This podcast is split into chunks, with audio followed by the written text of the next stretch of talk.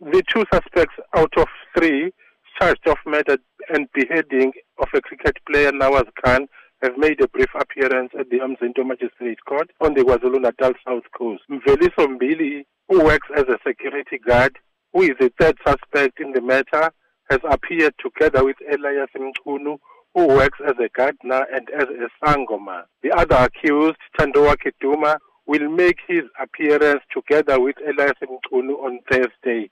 Mbili is the one who led the police to the headless body of a woman this time around and then to her head, which was wrapped in a plastic bag all around the Pakrin bushes near Umzinto last week.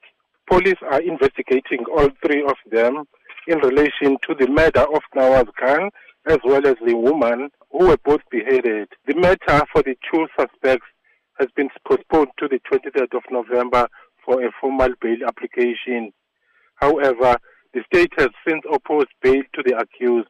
They will both remain at the Durban Westville custody. When speaking to the police last week, just after the incident had happened, they stated that they were unable to reveal details of the woman who was in fact decapitated.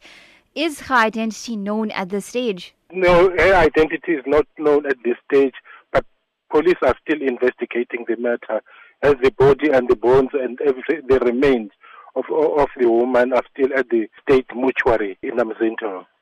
There was great anger from the Umzinto community. Was there any representation or protest outside court today? There were no protests uh, thus far, but uh, the, the court was fully packed, but with other, in relation to other matters. But for this one in particular, there were no protests. There was no, not even a sign that these two men would appear today.